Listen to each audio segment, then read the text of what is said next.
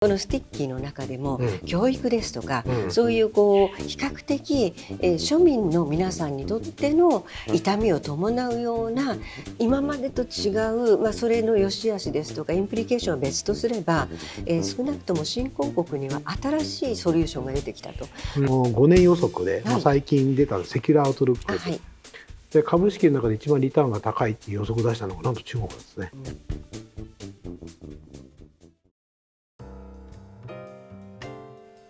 えーピクテマーケットラウンジへようこそ。ピクテジャパンの萩野です。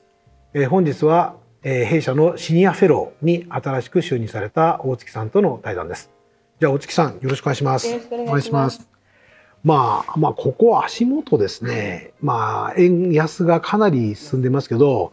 大月さんどう思われますか？どう考えられてますか？あのやっぱりちょっとスピード違反というのはよく言われる通りあると思っていますし、えー特にアメリカの CPI に対しての反応っていうのは相当なものがあって、まあ、市場関係者の皆さんも相当ヒヤリとしたところだと思うんですけれども、まあ、やっぱり、えー市場が少し、えーまあ、日本時間に入ってからは冷静になったかなという感じはいたしてます。うんあのまあ、ただやっぱりここで気にしなければいけないところとしては今までのところはやはり CPI そしてそれに伴う金利の金利差日米の金利差、えーそこまではみんなが納得するところでそこで一喜一憂していたわけですがそこにの背後に果たして、えー中長期的なファンダメンタルズの意味が込められているのかどうかとそこはやはり気になるところですよね。今日あの撮影が9月の14日昨日の9月の13日アメリカ時間で、まあ、要は8月の、えー、と CPI の動向が発表されて、はい、でその数値が、まあ、予想よりも高めに出たとはいいうのと、特にコアの数値ですよね。コアの数字ですね。えーえーそこのところが強かったというそことで。あとはやっぱり予想と比較して前月比でプラスになってしまったうんそうっていですねうところですね。それとあとは sticky ですよね。うん粘着性が強い。ね、ね。ええうんあれがやはり過去最高になってしまったっていうところで、うんまあそうすると長引くのかなというところですよね。うん特にやっぱりあの帰属家賃の方は、えーまあ、おそらく見通しとして市場が言っている通り来年に向けては逆に、えー下落していく、まあ、落ち着いていくことの要素になって帰属家賃っていうのはその家賃の支払っている金額がどんどんどんどんどん高くなってるんですよね。ねはい。ところがやはり裾野が広がってきたなというところの印象が、うんうん。この sticky の中でも、うん。教育ですとか、うん。そういうこう比較的、えー庶民の皆さんにとっての痛みを伴うような値上がり、はい。えー物価上昇というのがこれがマインドにどう効いてくるかですよね。うんこれからミシガンのあの消費者信頼感も発表になりますかから、まあ、そこら辺の動向というのもすごく気になるところですよね。要は、えーそういった要はまあ一般の人が支払っているようなものの値段もとうとう上がり始めてきたのでね。はい。消費者の要はその、まあ、支出、はいそれに対する影響出てくるんじゃないかおっしゃる状況が出てくるかどうか。そうですね。そしてそれがマインドにどう効いてくるかですよね。今までのところはみんなやっぱり金利という、まあ、どちらかというと金融市場を追ってきたわけですけれども、うん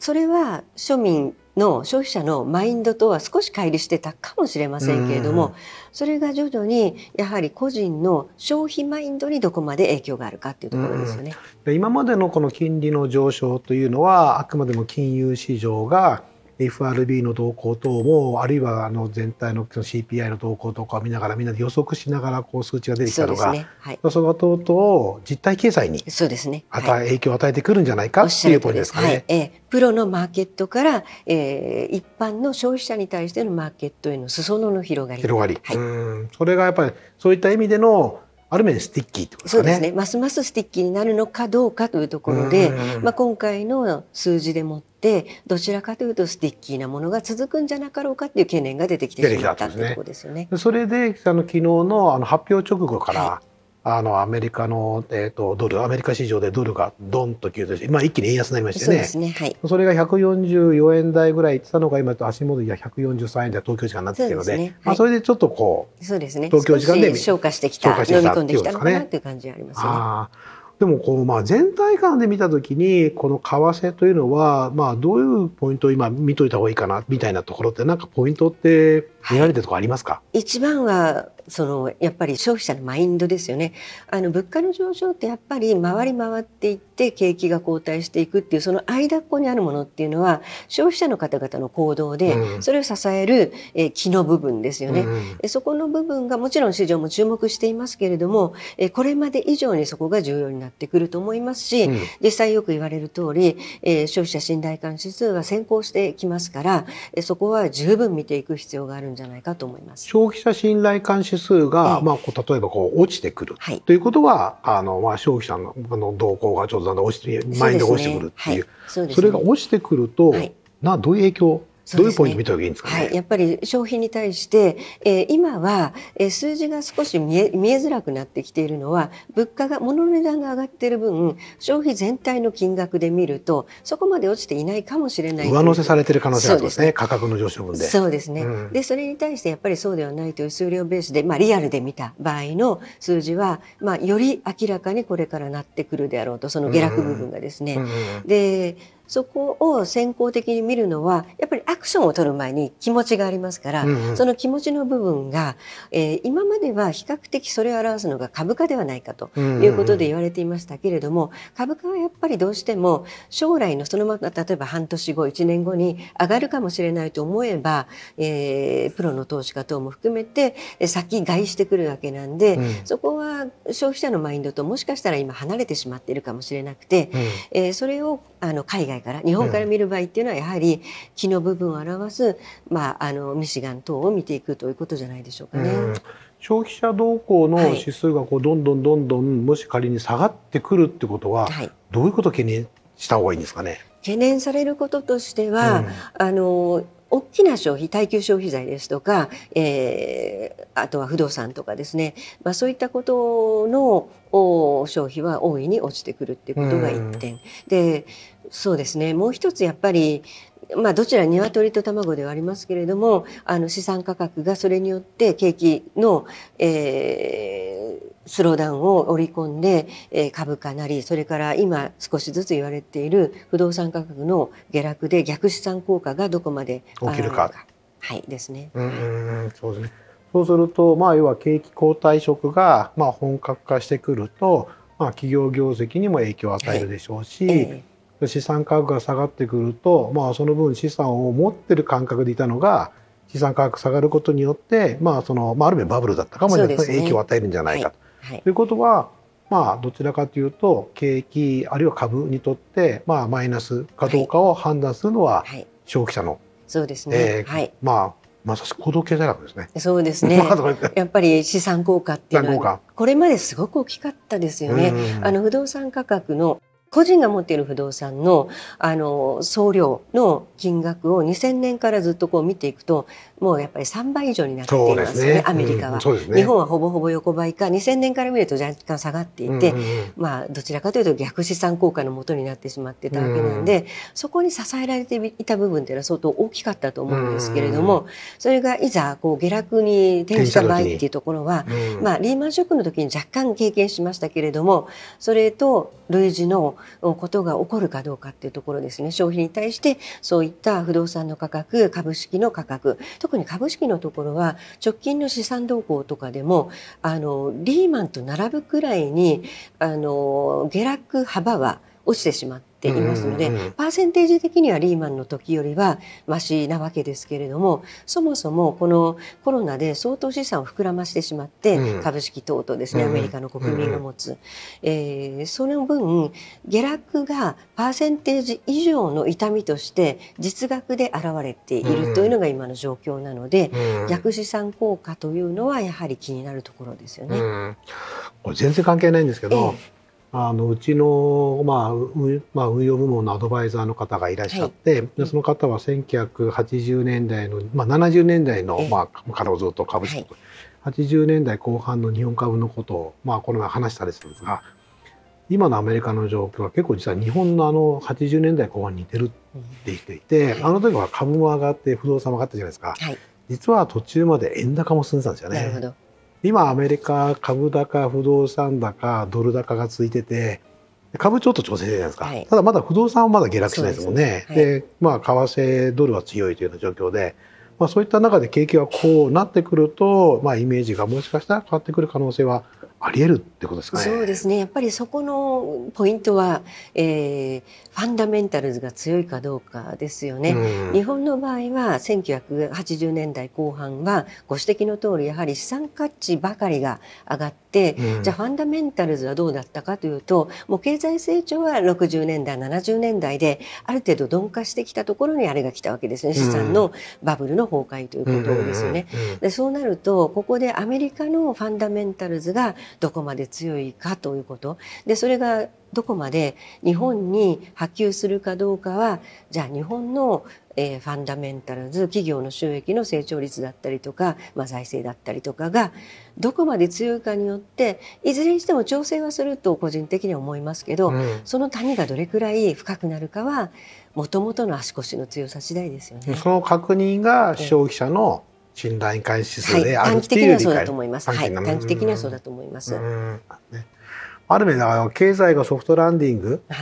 して、はい、まあソフトランディングというのは大きく落ち込むことなく、まあ景気は後退するんだけど、えー、まあまた緩やかに伸ぶ。はい、それか大きく景気が後退するのかとハードランディングするのか。そこを今ちょうど見極めるポイントになっているっていう理解ですかね。ねはい、おっしゃる通りですね、うん、落ちるには落ちる可能性があるけれども、そこの長さとか深みを決めるのは。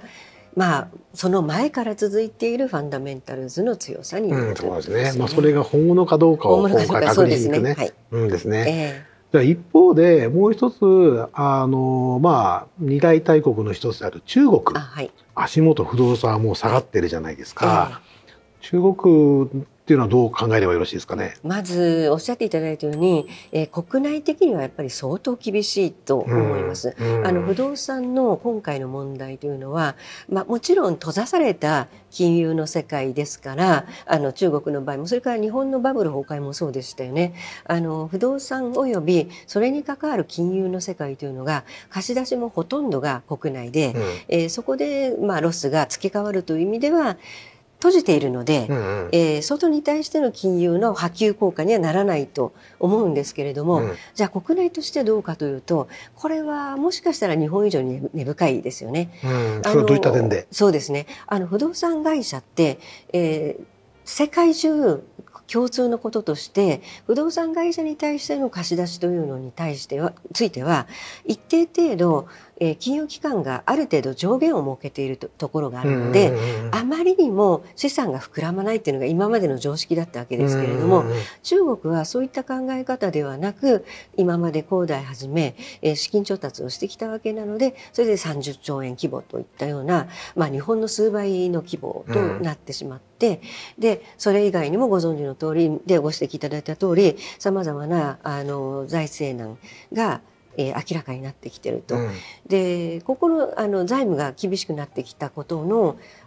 国内的な波及効果はあれらの、えー、中国の不動産会社の債務の部分に、うん、えー、個人からの預かり金が多く含まれているっていうところですよね、うん、これが波及してしまう個人に波及してしまうということで、うん、金融機関もある程度はもちろん痛みは伴うんですが、それよりは今問題になっている個人が青たがいをした時に、先にお金を払ってしまって、うん、不動産会社がこれを預かり金として持っていわば預金を持っている金融機関とまでいかないですけれども不動産会社が金融を預かってしまっているっていうところですよね。個人が中国では個人がそのマンションとか、はいまあ、買うときはあれ基本全額払うんですか、ね、そうですね。あの基本的には全額近いもの払っていますよね。日本は手付金なので、ね、まあ5%とかですけど、ね、向こうは全額預けるので、はい、向こうは先にお金もらって、はい、それから建設はするんだけどもある面金融的な人は金になってるとそうですね。で。はい、でそれを借り入れで個人は払うわけですよね。うん、えそうするともしもそれが立たなかったりとか、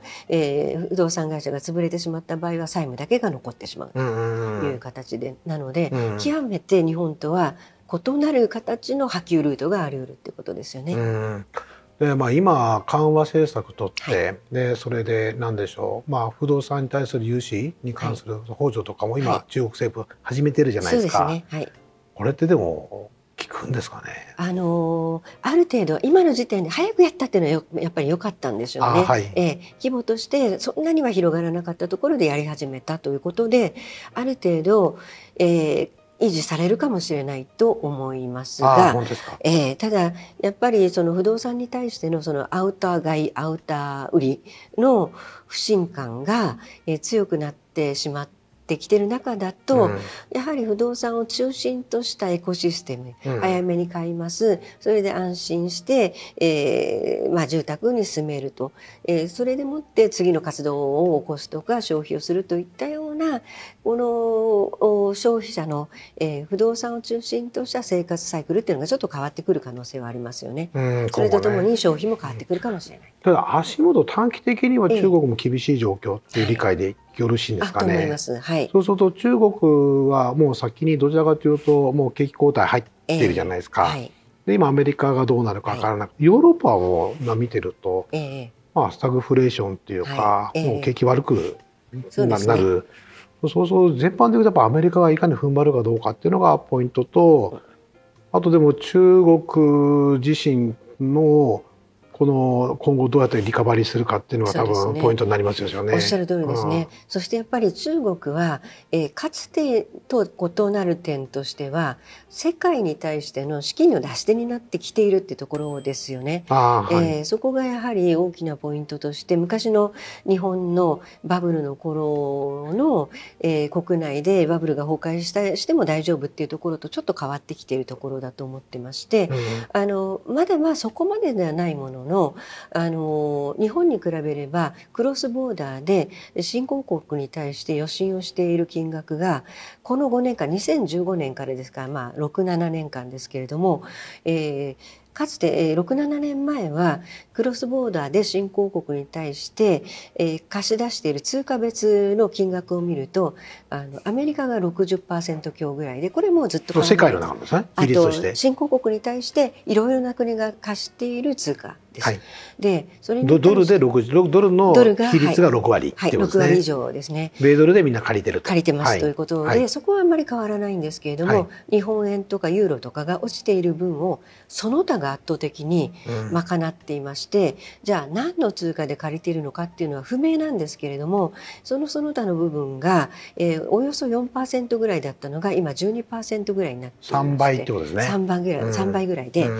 おそらくそれは人民元でしょうとうんいうことですね。うんでそれがやはりこれから先も増えてくるでしょうということを考えると世界に対してそのマネーフローの意味でえ中国が果たす役割も影響も大きくなってきていると。でその自国が弱ってきてしまった場合の影響というのは一体どうなるのであろうというのはちょっと新しいテーマになってくるんじゃないかなと思います。うんそうですね。まあ中国としては元を基軸通貨に持っていきたいっていう思惑ありますよね。そうですね。あるいは今回のロシアの危機で、ロシアとウクライナの危機で、ロシアの原油をこう元で取引するとか、ね。ですよね。はい。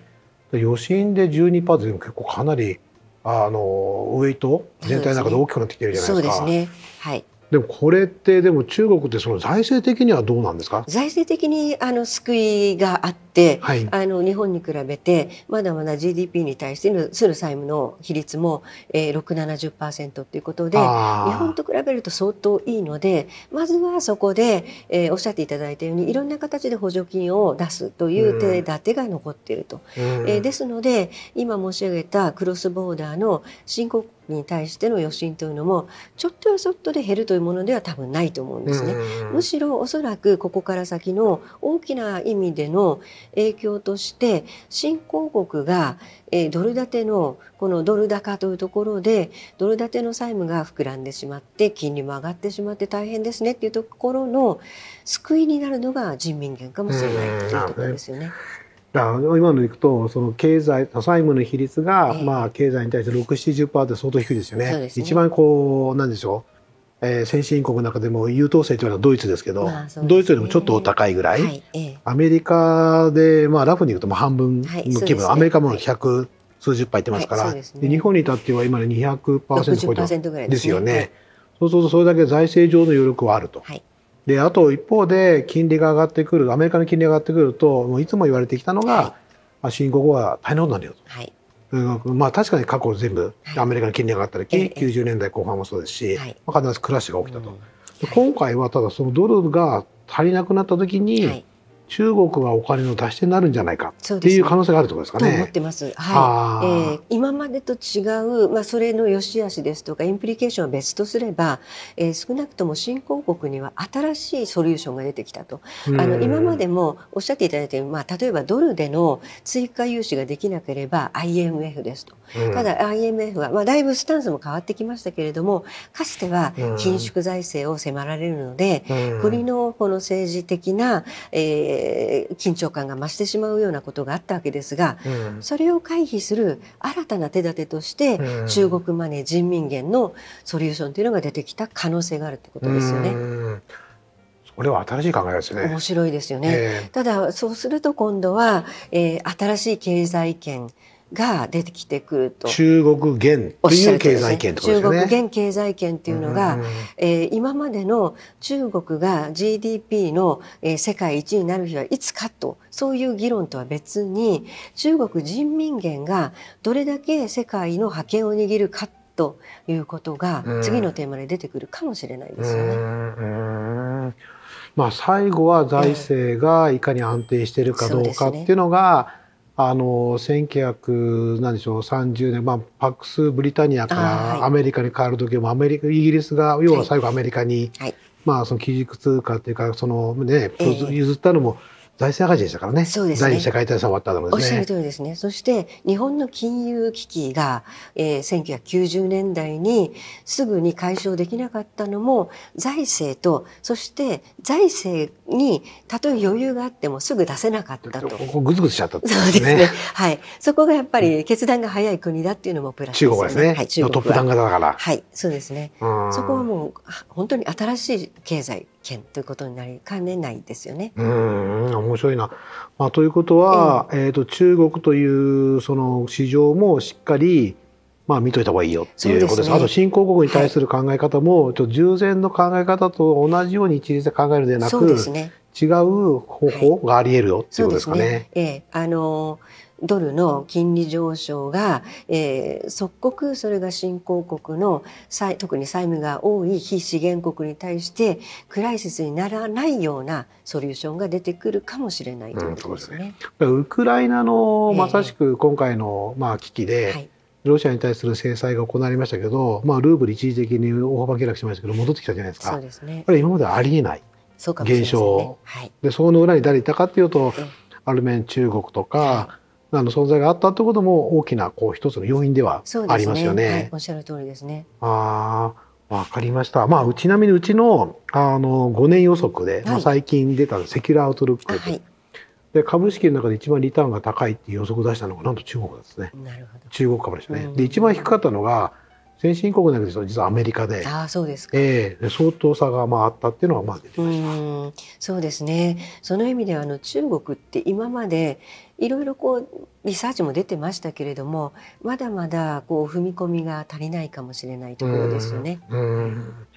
わかりました。じゃあまあそういった中でですね、まあ、今後まあなんですか今日のまあメッセージ今日会話させていただいた中でですね、ええまああの大月さんの方から皆様に何かメッセージもしありましたらよろしくお願いします。はい。えー、はじめまして皆さん大月と申します。改めましてよろしくお願いします。でメッセージということなんですけれどもあの今日のお話も萩野さんとさせていただいた通りやはりあの少なくとも今までの分析今までの延長で考えた、えー予想というのはことごとくこれから外れてくる可能性があるということはやっぱり私どものようなリサーチをこうやっているものも肝に銘じなければいけないということだと思います。ます。でその中で今日お話しさせていただいたような新興国の在り方中国の在り方そういった広い目線で、えーやっていかなければいけないですし今までの延長で考えられないということはより不確実性が高まるということでありますのでその意味ではやはり、えーリスクはなるべく分散して、えー過大な集中を避けるべきであろうというふうに思っております。どうぞ今後ともよろしくお願いいたします。今日はどうもありがとうございましたありが。とうございました。